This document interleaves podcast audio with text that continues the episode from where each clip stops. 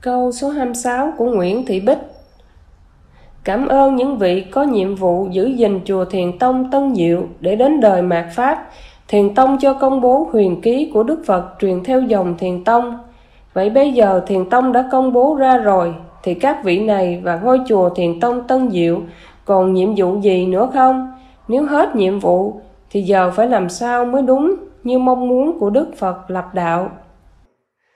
Khi Thiền Tông được trình bày ra đầy đủ, nếu được nhà nước cho lập ra Đạo Phật Khoa học Vật lý Thiền Tông Việt Nam, Ban quản trị chùa có hai nhiệm vụ.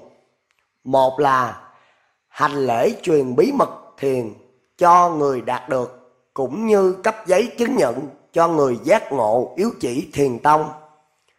Hai là giải đáp thiền tông.